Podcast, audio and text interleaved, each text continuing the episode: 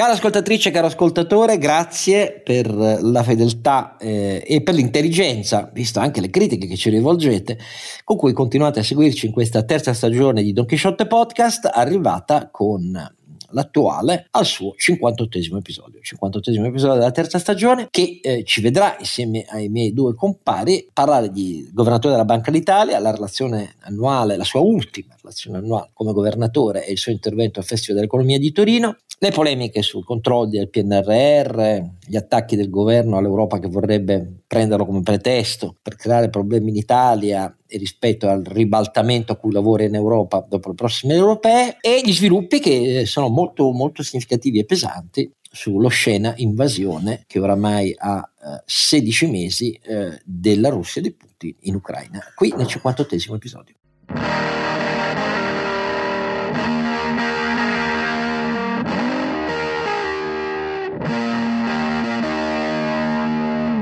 Oscar Giannino è sempre Don Quixote Podcast e i suoi due compari sono anch'essi sempre gli stessi, nel senso che eh, abbiamo con noi Sancio Panza, Renato Cifarelli che vi ricorda donchisciottepodcast.it, lì trovate tutti i link per fare le donazioni, sempre grazie naturalmente a chi ci permette di tirare avanti la baracca e tutti i vecchi episodi e li, i link che vi possano servire. E naturalmente eh, il nostro... Uh induttore magnete ad alta intensità che è ronzinante.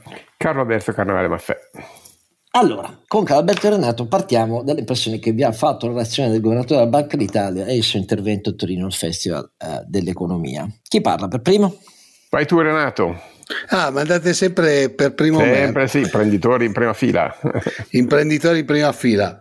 Ma io eh, non ho avuto, a dire la verità, il tempo o l'occasione o la voglia, a seconda dei punti di vista, di leggere tutta la relazione della governatore quest'anno. Ho letto un po' di articoli su quello che è uscito. Eh, mi sembra che la cosa, dal punto di vista mio, eh, più importante che è uscita è proprio quella del questa spinta da parte del governatore al discorso del salario minimo. Salario minimo che ne abbiamo parlato già diverse volte è un tema abbastanza dibattuto perché da un certo punto di vista sicuramente potrebbe aiutare a mantenere il cioè, ad elevare un po' il salario di alcune persone che vengono veramente pagate molto poco. Eh, dall'altro punto di vista è una cosa che eh, per quanto riguarda l'industria o perlomeno i contratti maggiori che vengono firmati dalle dalle industrie che aderiscono alle maggiori confederazioni tipo Confindustria, eh, il salario minimo di cui si è sempre parlato è molto lontano da quelli che sono gli effettivi salari minimi dei contratti, ma anche del contratto di metalmeccanici, che sicuramente non è mai stato uno di quelli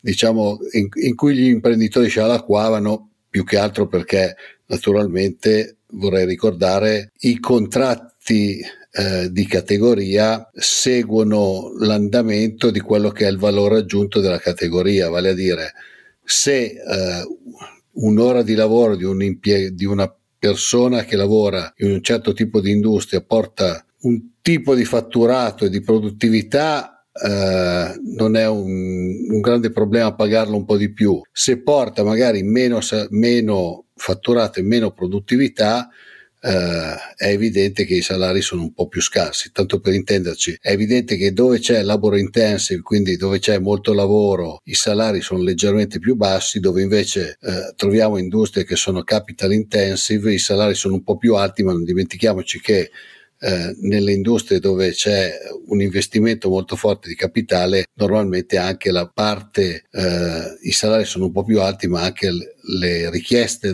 per coloro che ci lavorano sono un po' più alte perché a quel punto lì diventano più che lavoratori che producono in, in, prima persona sono controllori di impianti, quindi naturalmente fanno un lavoro completamente diverso. Vorrei ricordare, l'aveva detto Oscar qualche settimana fa, che eh, la sollevazione, c'è stata una sollevazione molto elevata negli ultimi tempi per quando si era detto di alzare il salario minimo di colf, badanti, eccetera, eccetera. E tutti erano, avevano detto che le famiglie non si possono permettere di pagare le colf e le badanti. Peccato che sono proprio quelle alcune delle categorie che sarebbero impattate dal salario minimo perché sono fra le categorie che hanno dei, i salari più bassi e quindi da un certo punto di vista la cosa che probabilmente mi è un po' più dispiaciuta è vedere che all'interno della relazione di Banca d'Italia, che considero comunque sempre un punto molto importante per cercare di capire cosa succederà nel nostro paese nel prossimo periodo, eh, si parlasse di salario minimo senza fare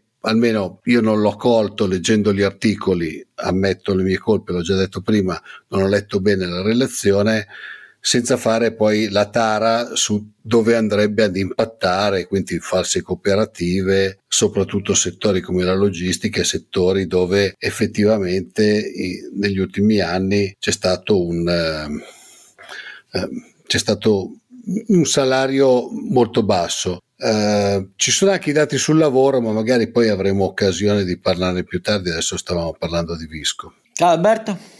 Ma mi è sembrata una relazione eh, lucida, da qualche sassolino nella scarpa tolto con piacere. Concordo sul punto un po' critico sul tema del salario minimo, che non mi è sembrato Carosca sostenuto dai dati, cosa che invece ho potuto trovare in quasi tutte le altre considerazioni, quelle macroeconomiche e monetarie, peraltro ribadite proprio nella giornata di oggi al Festival di Torino, e cioè eh, eh, la politica contro l'inflazione è corretta, ma una gradualità più eh, accentuata sarebbe stato preferibile.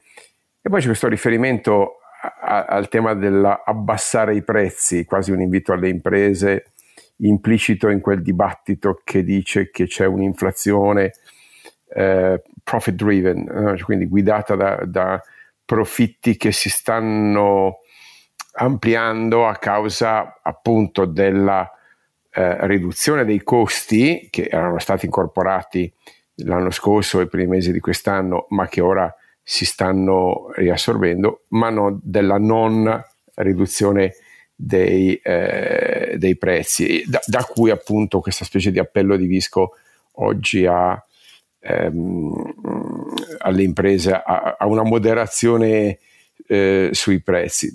Tornando invece alla, eh, all'intervento di chiusura di mandato, eh, secondo me quello che ha fatto Visco è stata una, eh, un'agenda delle politiche economiche che il governo non ha mai saputo fare. La parte interessante, appunto, secondo me, di, di Visco è stata quella, avere scritto una, una, strategia economica a un governo che non, non la sa non la sa definire, l'ha scritta sulla riforma del fisco, l'ha scritta sulla ratifica del MES, eh, sulla re- politica di riduzione del debito eh, e l'ha scritta anche sui giovani. Mi ha fatto molto piacere il riferimento sistematico alla, eh, al, al, dare le opportunità ai giovani, all'attenzione ai giovani, anche perché si inquadra dentro a un'analisi sulla demografia italiana, sulla carenza di, mm, di, di, di, sostituzione della manodopera dalla fascia centrale delle corti professionali, eh, che ancora una volta, e qui l'altra frecciatina al governo, presupporrebbe una eh, politica sull'immigrazione intenzionale, mettiamola così, no? quella voluta, desiderata e mirata, che questo governo non sa nemmeno articolare eh, ne, nelle sillabe, ecco, non dico nella sua eh, espressione più completa. Eh, quindi in generale un, un, Visco che non le ha mandati a dire al governo ehm, nel suo stile garbato, devo dire la verità, ben articolato nella parte generale, per cui perfino quasi filosofico no? nel suo modo di articolare. Per me un, un bel discorso, un discorso di, quali, di grande qualità. Ehm, forse ci poteva stare un filino più di, di determinazione, di, di, eh, però non è lo stile dell'uomo, lo sappiamo, no? eh, è stato paradossalmente più, più pungente nella, nelle dichiarazioni al Festival di Torino quando ha detto BCE avresti dovuto essere più progressiva, ma lo conosciamo da sempre il pensiero di un Visco preoccupato ovviamente di un'economia italiana ehm, relativamente più esposta di altri all'aumento dei tassi di interesse per via soprattutto del debito pubblico, economia italiana che, che lui stesso ha riconosciuto essere più resiliente, più robusta e più eh, sorprendente di tante altre. Fa piacere vedere che il governatore della Banca d'Italia si adegui, caro Oscar, alle previsioni ben precedenti di questo podcast che eh, lo ha anticipato, diciamo, si parva licet, sia chiaro, eh, nella, nel, nel un po' i dati sotterranei ma strutturali, microeconomici se vuoi, dell'economia italiana. Quindi mh, quasi quasi, sai che non sono stato mai, ne parliamo dai tempi della radio, non sono mai stato un tifoso di, di Visco nella sua logica di, eh, se vuoi, intervento sul sistema bancario italiano, cioè nel ruolo di eh, supervisore bancario mentre si conferma, e, e, devo dire si è confermato anche questa volta, un lucidissimo analista del eh, contesto eh, di politica monetaria. Io vedrei bene uno swap, se posso usare questo termine, no? vedrei bene uno swap, mettere un Visco nel board della BCE e prendere un Fabio Panetta come prossimo, eh, prossimo governatore della Banca d'Italia. Non so se andrà a finire così, molto difficile, però potrebbe essere un, un, buona, un, un, buon passaggio del testimone. Non so, non so se sei d'accordo su questo. Eh, penso che Panetta sia in cima ai desideri del Presidente del Consiglio che gli aveva chiesto di diventare anche ministro. Non credo che manderanno al suo posto Visco. Questo è, è quello che penso io, sono disposto a scommetterci. Io però, a differenza di voi, non non mi è troppo dispiaciuta in alcuni punti eh, che ho trovato puntigliosi eh, la relazione del governatore. Dico, per esempio, questo lo dico a Renato, in, in due passaggi, prima di arrivare al salario minimo, eh, quando il governatore ha trattato la relazione il tema della deflazione salariale, perché questo è il... Eh, l'autostrada che l'Italia percorre da 25 anni, avendo zero produttività o poco più, eh, sugli effetti dell'inflazione, il, ministro, il governatore della Banca d'Italia è stato esplicitissimo e si rivolgeva ai sindacati dicendo guardate che per l'aumento... Eh, reale delle retribuzioni, cioè per recuperare tutta la parte nominale di inflazione in più che non è stata recuperata eh, nel eh, 2022 perché eh, l'aumento del reddito da lavoro italiano è stato un più 6,2, cioè inferiore all'inflazione nel 2022. Ci soccorrono i dati IST recentissimi su questo. Eh, il punto fondamentale è che nessuno dimentichi che noi da 25 anni abbiamo un aumento di prodotto per ora lavorata, cioè la produttività del lavoro, che è aumentato mai più del 0,3% annuo mentre in altri paesi è aumentata di decine di punti in 25 anni e quindi la, è stato esplicito nel dire più salari si fanno con più produttività e questo come sapete cari compari è un punto che eh, ai sindacati italiani non piace per definizione perché dicono no. Ecco. E invece lui è stato esplicito su questo. Sulla riforma fiscale è stato altrettanto esplicito nel ribadire tutti i paletti di quella che mi sembra una sana critica che ha fatto dire esponenti della maggioranza quando c'è stata l'audizione recente parlamentare della Banca d'Italia, ah ma sa, la Banca Italia è di sinistra, fesserie sesquipedali, nel senso che il governatore ha ripetuto se non ci dite le aliquote IRPEF concrete a cui pensate, se non ci dite le deduzioni di detrazione a cui pensate sul reddito delle persone fisiche, come si conciliano con la progressività e come si conciliano con l'equità orizzontale e verticale, eh, non è possibile né stimare il fabbisogno necessario per la copertura né come si procede alla copertura eh, del minor gettito né l'equità della vostra manovra sul reddito delle persone fisiche ed è sacrosanto. E, eh, L'algebra non è di sinistra come, ecco, come Banca Italia. Infatti, occhio alla, alle progressive cedularizzazioni che sono l'unica cosa certa di questa legge delega sull'IRPEF perché comportano degli squilibri non solo di finanza pubblica ma comportano un accrescimento degli squilibri in termini di iniquità ecco, del prelievo. E questo è fondamentale. Il richiamo a dire se vogliamo diminuire la pressione fiscale su redditi e lavoro e impresa, quindi giustissimo, benissimo, allora dite come la equilibrate però. E come la equilibrate cosa significa? Significa che deve essere invarianza di gettito? No, eh, ci dovete dire allora però eh, cosa fate sulla spesa in proporzione, perché altrimenti non si può dare un giudizio. Sono tutte cose eh, per me abbastanza elementari, ma ribadirle oggi è quasi un atto di coraggio da parte del governatore della Banca d'Italia. E anche sul PNRR, devo dire, infine, ha detto semplicemente guardate, i dibattiti sono oziosi a questo punto. Il punto è non perdere tempo, perché con tutte le critiche all'impostazione che si possono fare, e lui ha detto che si possono fare, come dire, anche noi ne abbiamo tante di Banca d'Italia, però a questo punto bisogna eh, non passare dalla parte del torto in Europa con tutto quello che ci ha messo a disposizione come, come risorse e che l'Italia ha voluto prendere fino all'ultima goccia a differenza di tutti gli altri paesi beneficiari. Ecco, questo è, è anche questo rispetto all'area che tira nel governo sul PNRR con un, oramai una polemica esplicita contro Bruxelles, anche questo è un atto da parte della Banca d'Italia che io considero dovuto, legittimo e giusto. Torino Torino non è proprio secondario che il eh, governatore, eh, che ormai al suo epilogo dopo 50 anni, come ha ricordato, di servizio in Banca d'Italia, non come governatore ininterrotti, ma ovviamente per ricordare quanto lunga è stata la milizia mh, di eh, Ignazio Visco in Banca d'Italia, eh, a Torino decida di dire signori, nel eh, 2015 qui c'era Marchione che ci diceva che l'auto elettrica non, non bisogna investirci un euro sopra eh beh, eh, l'ha detto. E adesso mica solo per quello, ma eh, tutti siamo in ritardo. E la realtà è che dei 10 milioni di veicoli elettrici nel 2022, record nella storia, 6 milioni rotti sono in Cina. E questa è la realtà. Siamo tutti indietro e in più l'Europa ci dice di accelerare su questo, però siamo indietro e quando sei indietro accelerare significa recuperare una parte che però non sana in pochi anni quanto hai perso perché hai sbagliato tutto e hai evocato giustamente il Dieselgate. Il Dieselgate tedesco, che è una roba che parte appunto nel 2015, è stato un suicidio.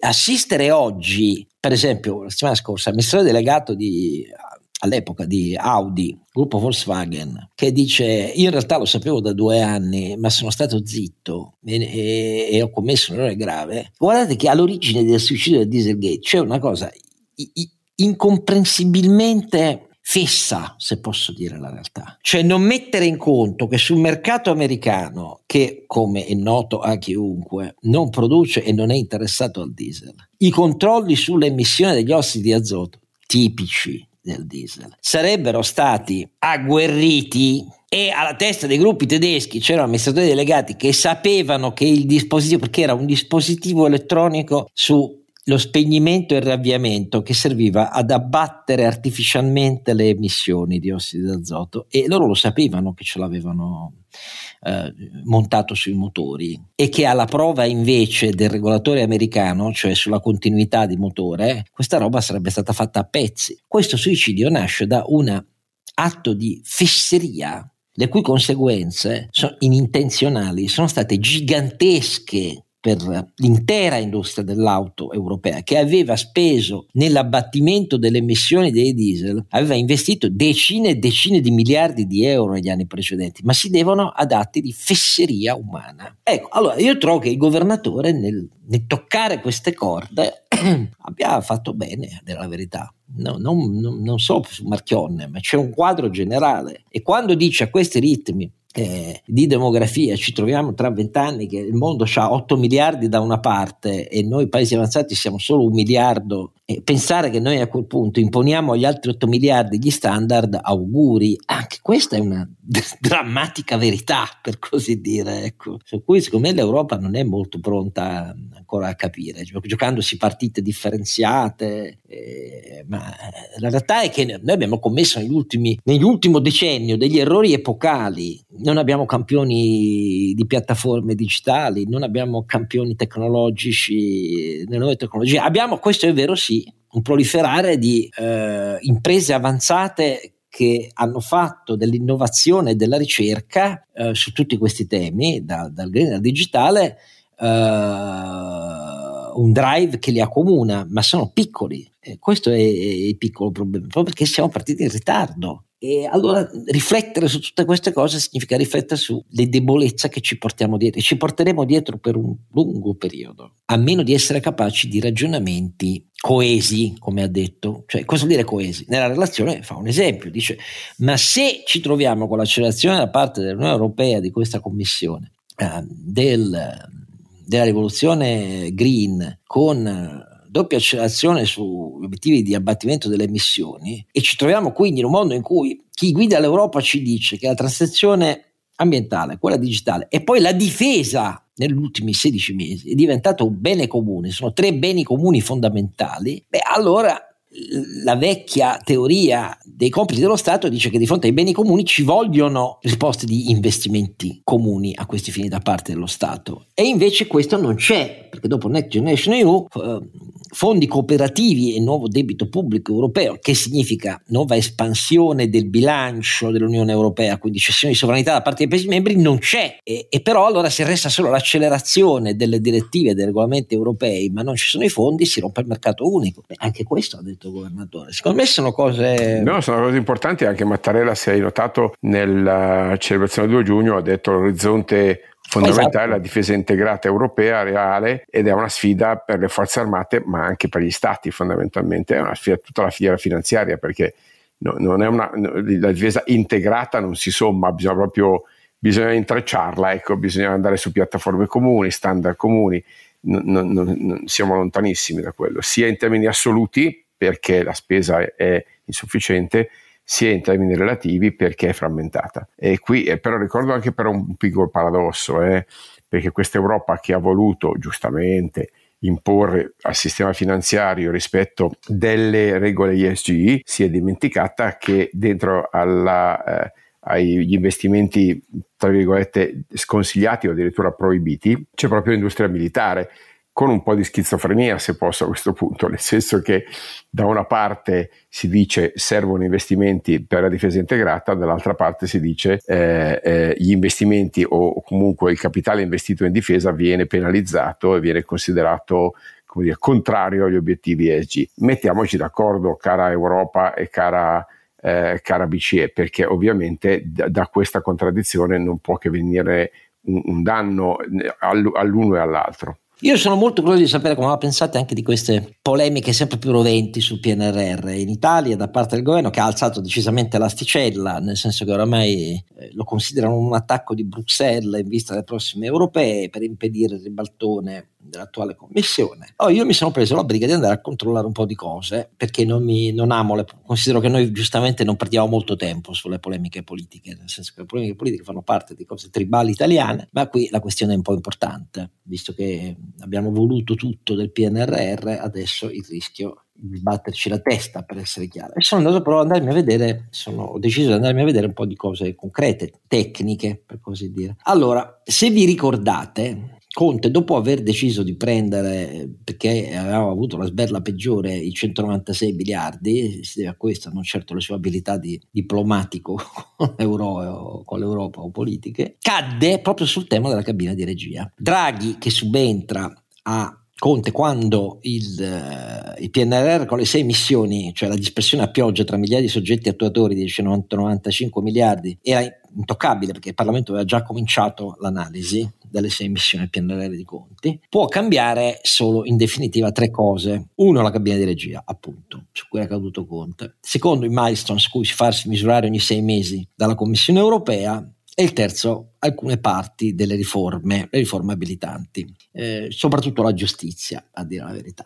Ehm, però il meccanismo di governance sotto uh, Draghi, stante che era un governo tecnico appunto, era ipercentralizzato. Cioè, la scelta fu quella di centralizzarlo, nel senso che la cabina di regia e la segreteria tech erano a Palazzo Chigi, il monitoraggio dell'attuazione era al MEF, presso la Ragioneria Generale dello Stato, che, eh, di cui per decreto si crea un nuovo servizio nuovo servizio centrale per il PNRR presso la Ragioneria Generale dello Stato, mo- monitoraggio dell'attuazione, il suo compito, e gli si attribuisce una esplicita posizione di indipendenza funzionale rispetto a tutti i soggetti coinvolti pubblici. E questo lo si fa per di più poi nei confronti delle autonomie, sottolineando nel decreto che viene approvato in Parlamento che ehm, si può procedere a questa deroga istituzionale perché il PNRR ricade nella sfera degli accordi internazionali su cui le autonomie non hanno alcuna competenza. Quindi era un meccanismo molto centralizzato tra Palazzo Chigi. Perché? Perché appunto era un governo nato da un'emergenza e guidato da un tecnico. A dire la verità, immaginare che nel prosieguo del dopo Draghi, nel disordine costituzionale del titolo quinto attualmente vigente, un governo potesse davvero sollevare perché questo era i poteri che si era dato, centinaia e centinaia di comuni dalle gare e competenze che erano state attribuite dalla spargimento a pioggia delle risorse voluto da Conte con commissariamenti e surroghe, perché questo prevede, vedeva il meccanismo di governance della PNRR di Draghi, secondo me era vastamente definibile tra oscillante tra l'ottimismo estremo e l'irrealistico totale, per così dire. E infatti che cosa succede? Quando nasce il governo Meloni, che è caratterizzato da un'accesissima conflittualità interna, quotidiana, tra Salvini, Meloni, Lega, Fratelli d'Italia, eccetera, eccetera, talvolta anche con la cooperazione di, di Colcherestra e Forza Italia, si prendono alcune decisioni. La decisione di passare il timone al ministro Fitto, che però è un ministro senza portafoglio, quindi non ha le strutture. E allora cosa vuol dire?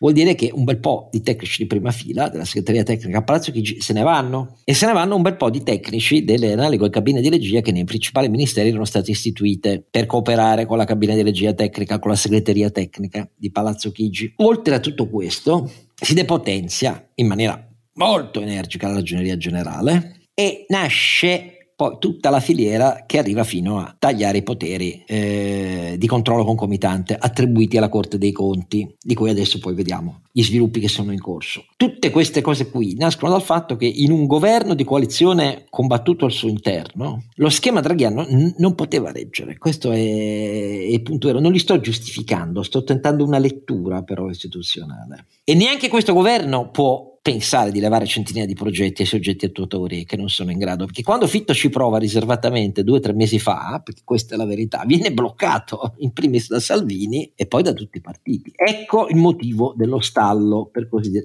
Allora la domanda che mi sono fatto è, ma è vero che negli altri paesi beneficiari del PNRR in Europa e tutto nelle mani del governo, il governo fa quello che cazzo vuole e non ci sono controlli esterni, eh, contabili dei diversi organi analoghi della Corte dei Conti. La risposta a questa domanda, se uno si piglia lo scrupolo di leggere alcune centinaia di pagine, perché questo come sempre bisogna fare così, al di là delle polemiche politiche, la risposta è no. Vi faccio alcuni esempi. È chiaro che conta la forma Stato e forma di governo di ognuno dei paesi. No? La Francia, per esempio, è un paese ipercentralizzato. No? Quindi ovviamente in Francia il comitato di monitoraggio del PNRR è molto più scarno del nostro perché si incarna in Relance France che è comunque di 100 miliardi, ma la maggior parte di questi 100 miliardi sono finanza pubblica francese e sono incardinati come quello tedesco per filiere industriali, a dirvi la verità, a differenza del nostro. Però la governance in Francia è attribuita a un comitato di monitoraggio che è guidato dal primo ministro. Anche i controlli e la rendicontazione sono anch'esse centrate alt persino in Francia col pieno concorso della Corte dei Conti però è persino in Francia. E in cima a tutto c'è un commissario straordinario all'inizio la Bayrou ehm, che risponde a Macron. E vabbè, ma questo è il caso francese però, sistema presidenziale, semipres- diciamo, semipresidenzialista.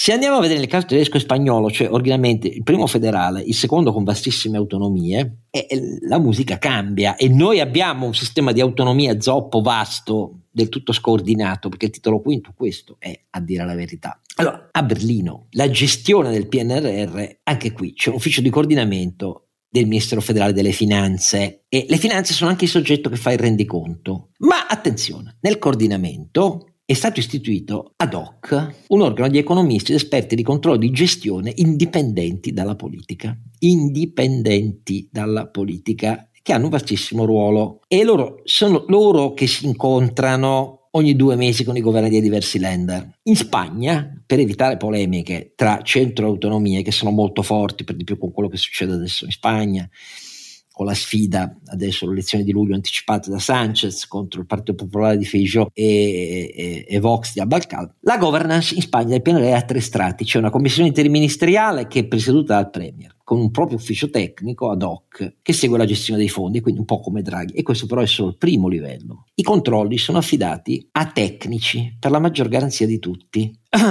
E quando dico tecnici significa l'equivalente della nostra ragioneria generale. In Spagna poi, a seguito delle polemiche che travolsero i popolari su di Rajoy, su grandi scandali, di tangenti, alla Ragioneria Generale dello Stato si aggiunge un ente che in Spagna si creò apposta dopo quelle polemiche, cioè l'autorità indipendente sulla trasparenza dei conti pubblici, che è incaricata dell'audit del PNRR. E attenzione, siccome in tutti i ministeri, dopo quegli scandali, a seguito dell'adozione dell'autorità indipendente sulla trasparenza, ci sono organi analoghi, tutti questi organi analoghi cooperano con l'autorità indipendente sulla trasparenza dei conti pubblici nell'audit del PNRR che uno dice, ma è molto macchinosa questa roba qui, molto macchinosa. E poi soprattutto fa pugni contro l'idea che noi ci stiamo liberando dell'ANAC di tutte le, le infiorescenze successive, no? Del fatto che bisognava rendere trasparente e antitangentizia la pubblica amministrazione. In Spagna è la cosa opposta, però peccato che però questo meccanismo che può sembrare macchinoso sulla quarta è quello che ha consentito alla Spagna di procedere, di procedere speditamente e senza troppe polemiche, che pure sono molto accese sulla scena politica spagnola. Poi per di più sono andato a vedere cosa è successo in Grecia, Grecia caso per me interessante, no? La Grecia aveva mentito in maniera sesquipedale sui propri conti pubblici, addirittura ha processato poi il presidente dell'Istat che invece si era ribellato e aveva detto stiamo raccontando frottole all'Unione Europea a tutto il mondo, bla bla bla, tutto quello che portò al 2011, ve lo ricordate? Spero. Allora, in Grecia Mitsotakis ha adottato un meccanismo di, di governance che Primo, ha puntato tutto su un nuovo sistema di gestione e controllo del piano iperdigitalizzato. Iperdigitalizzato per consentire a tutti i soggetti operatori privati e pubblici, naturalmente stiamo parlando di PNRR infinitesimalmente più, ba- più piccoli del nostro, però piattaforma digitale che a dire la verità funziona molto meglio di quella che abbiamo tentato di mettere in piedi presso la Ragioneria Generale dello Stato e che ha anche un sistema per consentire non solo a tutti gli operatori di partecipare ai bandi e alle gare, ma che è il criterio di lettura dell'audit che si fa ogni due mesi di quello che sta succedendo nel PNRR ehm, greco. E ehm, mh, a questo ha aggiunto, ah, attenzione, la piattaforma è fatta con un vastissimo concorso maggioritario di tecnici autonomi e indipendenti reclutati ad hoc. Eh? E anche questo è avvenuto senza troppe polemiche, cioè non sono i nominati di Mitsotakis di Nea Democratia contro quelli invece ehm, dei socialisti, eccetera, eccetera. Ma soprattutto, per evitare polemiche nella garanzia di tutti, ha appaltato un sesto del totale, eh, del, quasi un quinto del totale PNRR ehm, greco alla BEI, cioè lo gestisce la BEI, che è come se in Italia avessimo detto alla BEI, guarda, per maggior sicurezza di tutti, ti prendi 35 miliardi dei nostri 195 ed è meglio che li gestisci tu. La BEI nel caso greco ha detto, beh, se fate così noi ci aggiungiamo soldi nostri. Pensate quanto è stata intelligente la mostra della Grecia. Allora, perdonate, l'ho fatta troppo lunga. dovunque ci sono tecnici, indipendenti, indipendenti, dovunque c'è l'equivalente della Corte dei Conti, per chi ce l'ha come la nostra, perché poi in altri casi ha, ha, competenze molto minori della nostra. Dovunque ci sono sistemi di garanzia aperti, aperti, cioè c'è accountability, e nel caso greco c'è pure una garanzia istituzionale data dall'Europa, dicendo guardate, preferiamo che un bel pezzo se lo gestisce direttamente la BEI, tanto noi ci fidiamo di lei e voi vi fidate di lei. Ecco, guardate, niente di tutto quello che sento ogni giorno ripercuotersi sulle pagine dei media italiani ha a che vedere con tutto questo. Interrogatevi sul fatto che nessuno vi racconta come stanno le cose altrove, non ho nessuna pretesa di raccontarvi verità sconosciute, certo bisogna studiare e, e bisogna avere anche la forza di dirlo però. Noi abbiamo troppi torti accumulati per poter fare la parte lesa che dice ce l'avete con noi perché volete impedirci la vittoria alle europee. Ecco. E però mi interessa sapere adesso che ne pensate voi. Ma su questo punto in particolare ciò che manca e sta mancando ed è fuori dal dibattito è proprio il tema della trasparenza. Eh, con uno strumento come il piano di recovery and resilience, eh, quindi quello che noi chiamiamo PNRR, eh, si adotta una logica, caro Oscar, che non è il fatto il progetto poi rendi contate i soldi, ma eh, si adotta una logica di impact investing dove ci sono dei target, cioè degli obiettivi, e delle milestones, quindi delle tappe intermedie quantificate. Eh, poiché quindi il progetto va quantificato ex ante, la rendicontazione, fammi dire, in itinere, quindi allo stato avanzamento al lavoro è anche più semplice perché è già pianificato l'ottenimento di tutta una serie di passaggi intermedi. Quindi non è un lavoro ulteriore quello di rendicontare, è incorporato nel, nel processo di gestione del, del, progetto. Quindi non si capisce da un lato perché non si voglia eh, non soltanto eh, rendere trasparente la Corte dei Conti, eh, ma addirittura rendere trasparente alla popolazione italiana che si sta indebitando di centinaia di miliardi e insomma, avrebbe il diritto di sapere per che cosa vengono spesi o, o, o allocati.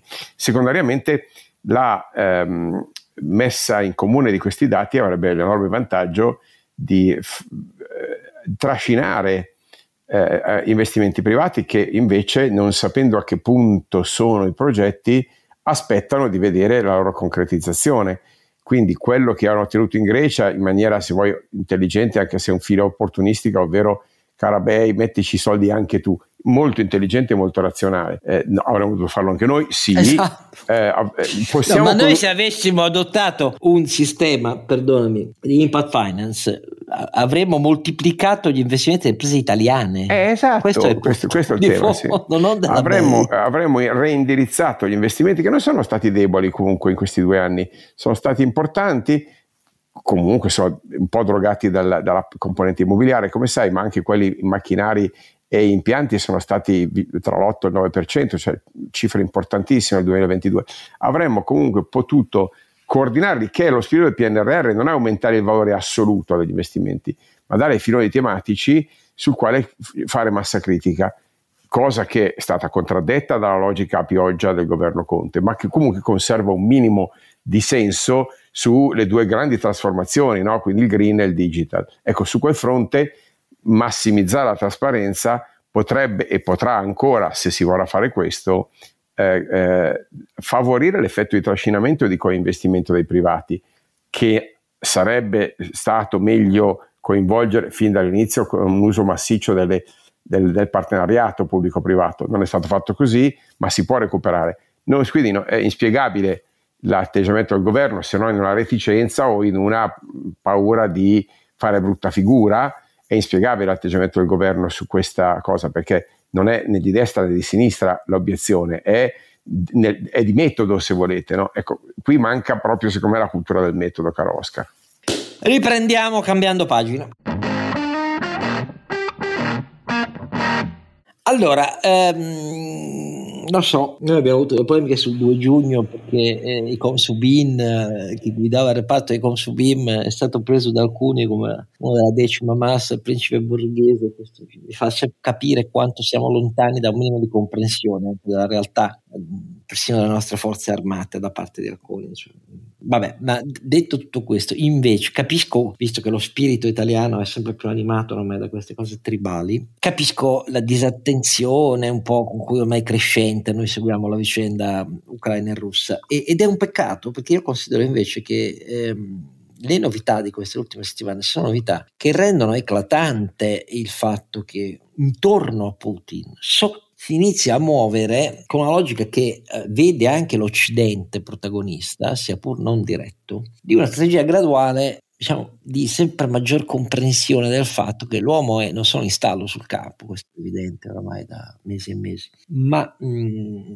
non è in grado uh, di esercitare un ruolo di contenimento della crisi sua, perché se Putin è costretto a parlare, bisogna scongiurare il rischio di destabilizzazione della Russia eh, di fronte al fatto che oramai avvengono raid come quello di Belgorod eh, all'interno, oltre il confine, non molto all'interno, ma oltre il confine russo. Quando droni iniziano a svolazzare, a dire la verità, droni dimostrativi, ecco, non, armati di poca roba, iniziano a svolazzare sul quartiere centrale di Mosca, in cui eh, abita eh, l'elite dell'elite delle forze armate di sicurezza e, e delle imprese di Stato eh, russe, e, mh, mm, quindi siamo al di là della false flag eh, sul tetto del Cremlino. Quando iniziano a sorgere, a manifestarsi, non a sorgere, compagnie di contractor ehm, alla testa dei quali ci sono russi dissidenti, sia pure insomma questo Ilya Ponomarev non è esattamente uno stinco di santo che poi eh, eh, ha detto vivremo la Russia e non sarà una Russia che temerà più l'Occidente o che farà polemiche con l'Occidente. Quando quei droni arrivano e, e vi inviterei a non pensare che sono droni mandati dagli Stati Uniti, dalla Nato o dalle forze ufficiali ucraine, diciamo che c'è una regia in tutti questi avvenimenti per rendere con grande gradualismo chiaro agli occhi eh, dell'elite eh, putiniana che Putin non è più in grado di raccontare loro eh, clamorosi destini di affermazione. Ecco, questa è la finalità. La finalità non è compiere stragi di civili russe, non è quella di colpire le infrastrutture civili, ospedaliere, sanitarie russe, come invece Putin fa dal giorno 1 della sua invasione in Ucraina, è una strategia mirata mirata e graduale. Poi ne fanno parte anche sviluppi militari, la, la grande alleanza per dare gli F-16 all'Ucraina, non, non, ci sono ancora, ci metteranno un mucchio di tempo per arrivare. Comunque, insomma, oramai i mezzi che sono arrivati all'Ucraina non sono numeri clamorosi, ma sono centinaia di veicoli corazzati e blindati e soprattutto è sotto gli occhi di tutti che la componente del sistema di protezione antiaerea contro missili, droni eh, e aerei degli ucraini, in parti significative dell'Ucraina ha avuto innalzamenti di livello molto elevato. E io mi limito a dire questo, Kissinger, che pure è stato un grande critico, ne abbiamo parlato già un paio di volte, dell'espansione a est della Nato, ha detto è stato un grave errore provocare Putin, usava dei termini che sembravano un po' quelli dei filoputiniani ai talk italiani. Però Kissinger, siccome è Kissinger, ha compiuto 100 anni, ma è Kissinger. E quindi improvvisamente se ne è uscito dicendo: Guarda, la vera grande idea sarebbe quella che Putin accettasse che l'Ucraina insomma, entrerà a NATO. Perché è una sua garanzia, è una garanzia anche per la Russia, che faccia parte dell'alleanza integrata, che come dimostrano i fatti non è interessata a un'escalation occhio per occhio, dente per dente. E oramai la più grande, la detruge, grande potenza militare dal punto di vista operativo dell'Europa occidentale, l'Ucraina, e forse nell'interesse della Russia per il suo futuro, pensare che è meglio inglobarla in un'alleanza che è capace di responsabilità.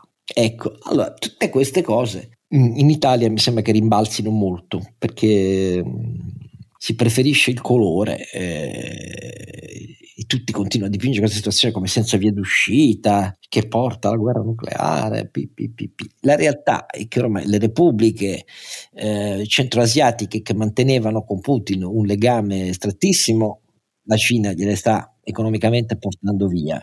Dal punto di vista del commercio estero, la Russia è, costretta, è stata costretta a diventare un lieto, perché questo è il tono delle dichiarazioni, vassallo del renminbi, eh, perché questo è il punto, e dal punto di vista militare le cose stanno come stanno. Allora, tutto questo, tutto sommato, eh, è una duplice lezione per me. Da una parte, ma non perdo più tempo a parlare dei filorussi italiani, fatti loro. E mi dispiace anche della maggior parte degli italiani che credono che il problema sia quello di spaccarsi in tre come ha fatto il PD al Parlamento europeo sul voto al ai 500 milioni in più per finanziare eh, armi all'Ucraina e, e, altri 500 milioni a carico dei Paesi membri.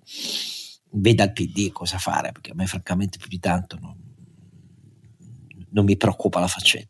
Il problema è che l'Europa è stata costretta ad accettare l'idea che c'è quello che uh, Robert Metcalf uh, 12 anni fa, polemiggiando con Nozick, Nozick è, um, Robert Nozick è un, un, un grande libertario americano, carissimo, molti di noi, no? che, che, che, segnò decenni fa uno scontro apertissimo contro tutti i liberali che dicevano sì, però insomma alla fine dopo Keynes bisogna accettare che lo Stato eh, ha ruoli preminenti, non è uno Stato minimalista e così via.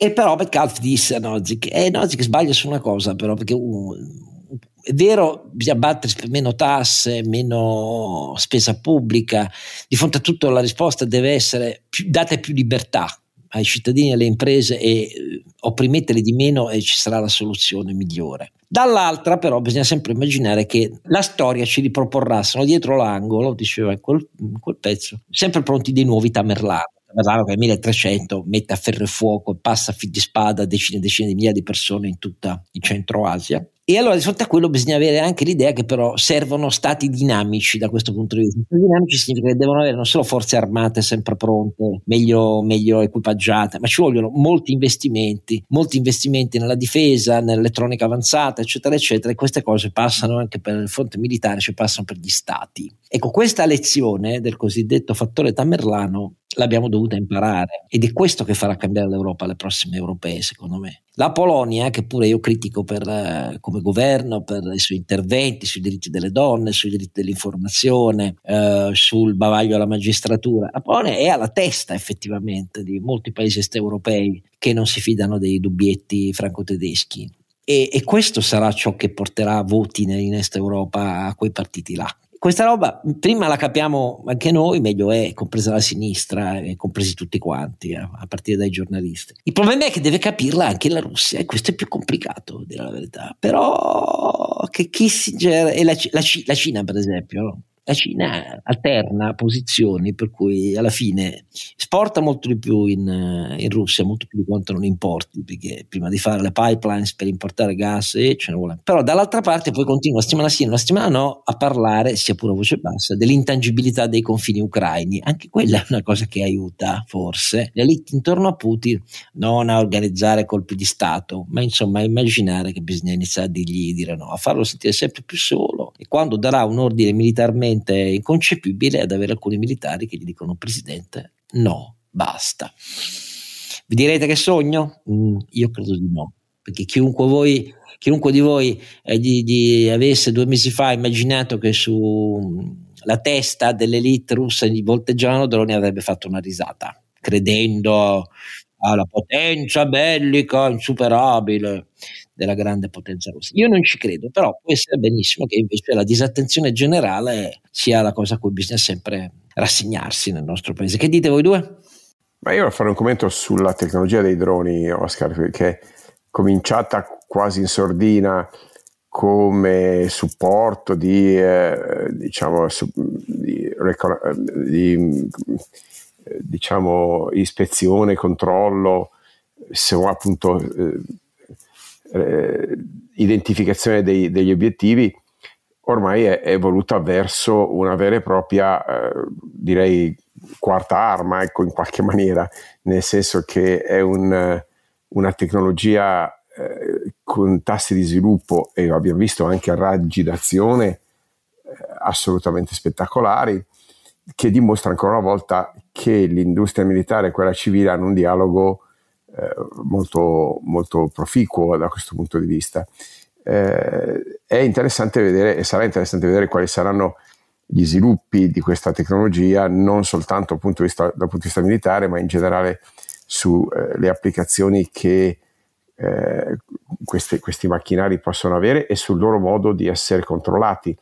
Eh, nel riprometterci sempre di fare una bella puntata sull'intelligenza artificiale, eh, ancora oggi parliamo di droni eh, fondamentalmente mossi in isolamento o a controllo individuale. La vera frontiera sono gli, dromi, gli, i droni in sciame autocontrollati e eh, in grado di adattarsi ai, ai, ai, al contesto. Che sono quelli che diventano il fondamento di tutte le nuove dottrine, sia per la superiorità aerea, sì, qui esatto. ci sono piattaforme man da uomini a bordo che guidano eh, differenziati eh, droni a missioni che si integrano in un'unica rete poi ehm, condivisa non solo dalla piattaforma che li lancia o li coordina, ma condivisa a terra, in aria e per mare, che sono delle funzioni di ricognizione, identificazione bersagli, eh, intelligence, mh, mm, controllo di qualunque frequenza elettromagnetica, eccetera, eccetera, ma non solo in aria, anche in mare. È, è tutto così. In mare e in terra, perché poi arrivano esatto. i, i droni robot. Quindi, quando parlo di quarta arma, perché non ha una sua dire, connotazione di superficie, ma è a tutti gli effetti molto trasversale. È la concezione multidominio, infatti, che sì. oramai per chi segue le questioni di, di tattica e strategia militare è quella che da anni. Cioè, le, il primo eve- piccolo evento che immagino molti di voi manco ricorderanno, in cui si dimostra che tutto cambia da questo punto di vista è la guerra tra Armenia e Azerbaijan.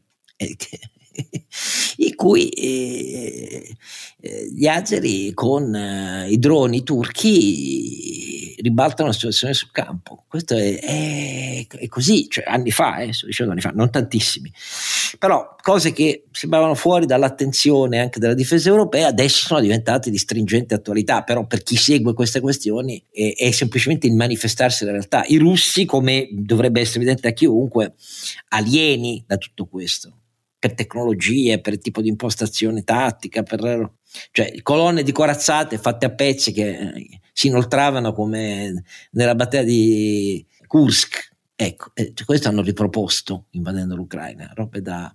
però certo l'Europa è indietro eh, su questo, è, è, molto indietro, molto indietro e cosa facciamo? Cioè, continuiamo ad eh, affidarci sai, agli Stati Uniti? Eh, certo, ma gli Stati Uniti hanno anche interessi diversi da quelli europei, noi ce li abbiamo al confine, queste cose qua. No, su cui Leonardo può dire la sua perché la tecnologia... Ah, sì sui droni la coltiva da tanti anni, sì, e in realtà potrebbe essere un'occasione proprio per l'industria italiana che è specializzata in sistemi d'arma, come sai, leggeri, eh, flessibili e a grande velocità di ciclo di innovazione. Eh, io, io, non sarei così pessimista sul futuro del No, pessimista non sono neanche io, purché ci sia la consapevolezza sì, dell'opinione sì. pubblica e della politica, però ecco, questo è perché qui se vedo il PD che continua a dire con Conte le, le fesserie, eh, allora sai, tieni conto che dentro la destra c'è una componente anti-occidentale e anti-americana che c'è come? Basta vedere i giovani consiglieri di alcuni ministri italiani che partecipano ai festival della destra internazionale europea. Ah, sai, eh, oggi c'era la stampa che dedicava due pagine a questo giovane intellettuale di, di, di la, la, la, cui creazione di fa è stata sciolta dalle autorità francesi che dicevano bisogna dire la verità, neanche la Meloni riesce a dirla, i diritti dei popoli prevalgono sui diritti della persona e degli individui. Allora, in nome del diritto dei popoli c'è il Lebensraum di Hitler. In nome del diritto dei popoli c'è la politica sulla nazionalità di Stalin, eh, dell'Odomor e della ridislocazione di etnie intere eh, verso la Siberia. Questo è, e c'è gente che eh, ripete queste dannate cose che hanno provocato milioni e milioni di vittime nel Novecento eh, e, e ci crede a destra c'è gente che crede e ragiona ancora così, c'è poco da fare. E non è il vecchio fascismo, è una concezione che viene prima, questa roba qui. È un fiume carsico che viene dall'Ottocento, a dire la verità e che sfiora la Russia la, e la invade con l'idea dell'eccezionalismo slavo, bim bim bim bim bim, e che obbliga Stalin a parlare della guerra, guerra patriottica dimenticando tutto l'armamentario comunista eh, per rispondere all'Ebensraum nazista, eccetera, eccetera. E quindi sai, io per questo non è che sono pessimista, io sono realista perché dico che la consapevolezza politica e dell'opinione pubblica pretende eh, politici capaci di parlarla questa nuova lingua. Ed, ed è una lingua complicata perché da una parte è intrisa di modernità, dall'altra confligge direttamente con filoni culturali che sono presenti in maniera diversa, per ragioni diverse, ma molto radicati nel pavloviano riflesso condizionato di pezzi importanti della destra europea e di pezzi importanti della sinistra europea, senza accomunarla, eh, per ragioni diverse, ma è così. E, e che l'ambisce investe anche il dibattito delle prossime presidenziali americane. Eh perché eh, il loro punto di tutto il trampismo è dire che ce ne frega. Eh, che ce ne frega e, e l'idea eh, meno spesa e meno tasse, liberi gli americani e chi se ne frega del mondo. E invece non, non, non funziona così, non dovrebbe funzionare così e, che, e quando si imbocca quella strada si lasciano liberi i tamerlani del mondo, perché poi questo è quello che è in parte avvenuto anche per quella ragione lì. Eh per l'idea di abbandonare il multilateralismo e il, senza multilateralismo nel mondo una parte fondamentale dell'Occidente è troppo debole per vedersela da solo, finisce per soggiacere, cioè per firmare la Belt Road Initiative. Eh, vedi l'Italia, appunto. Va bene, discorsi lunghi e, e, mi rendo conto forse un po' lontani dalla realtà di cui eh, tutti i nostri ascoltatori si sentono chiamati nel, nel nostro paese dal, dall'agenda pubblica. Però ripeto, qui il problema non è eh, Schlein è arrivata da poco, a, a me non sembrano quelli i problemi. Sanchez in Spagna eh, per l'ennesima volta gioca d'anticipo con altre elezioni anticipate, lo ha sempre fatto, ne abbiamo già parlato, vi ho già parlato della parabola di Sanchez, lo ha sempre fatto per diventare segretario del partito, ha fatto tre elezioni anticipate contro le posizioni del suo partito e ha rivinto la prima. Però questa nuova generazione che c'è in Europa, cioè la CDU è tornata al primo partito, il governo ha i minimi storici di popolarità in Germania e la CDU è tornata su. In Spagna il protagonista, mentre i giornali italiani parlano solo di Vox, di Abbacal, cioè dei neofascisti, neofranchisti, e questo Fijó, Fijó, questo gallego, cioè della Galizia, che è un moderatissimo che vuole ridare al Partito Popolare eh, la leadership senza mettersi a urlare cose filofranchiste. Mitsotakis in Grecia, che stravince, e secondo me stravincerà anche eh, alle elezioni di luglio, che si fanno con una diversa legge elettorale, e una nuova generazione di moderati che capisce queste cose qua. Eh, in Italia questi sembrano dei servi della destra, non so come devo dire, mentre con, quel, con la destra nazionalista, razzista e eh, filoputiniana non hanno niente a che vedere. Questo è il punto che secondo me non è chiaro a molti in Italia. Va bene, Renato, come a volte non invidio l'idea di fare l'imprenditore nel nostro paese. Ah, e del resto vi ammiro perché lo fate comunque e dite, ma io intanto provo a cambiare quello che posso, che poi è l'unica logica, quella kantiana che eh, può indirizzare chi non ha in mano le levi né del proprio paese né del proprio mondo, ma questo non significa rinunciare all'idea di battersi per qualcosa di positivo. In definitiva è quello che fanno tantissimi come te, non tutti, ma tantissimi come te. Grazie Renato, grazie Carlo Alberto, grazie a voi tutti, appuntamento al 59 episodio. Don Chisciotte è un podcast autoprodotto da Oscar Giannino, Carlo Alberto Carnevale Maffè e Renato Cifarelli, in collaborazione con mdeaudio.com. Post produzione di Daniele Adamo. Per la pubblicità scrivete a info at donchisciottepodcast.it. Sigla e musica originale incisa dalla famiglia Bonfiglio. L'autore è Michele Novaro. Copertina di Simone Angelo Ferri e non ci sono autori perché andiamo rigorosamente a braccio, mentre le uscite sono regolari nella loro irregolarità.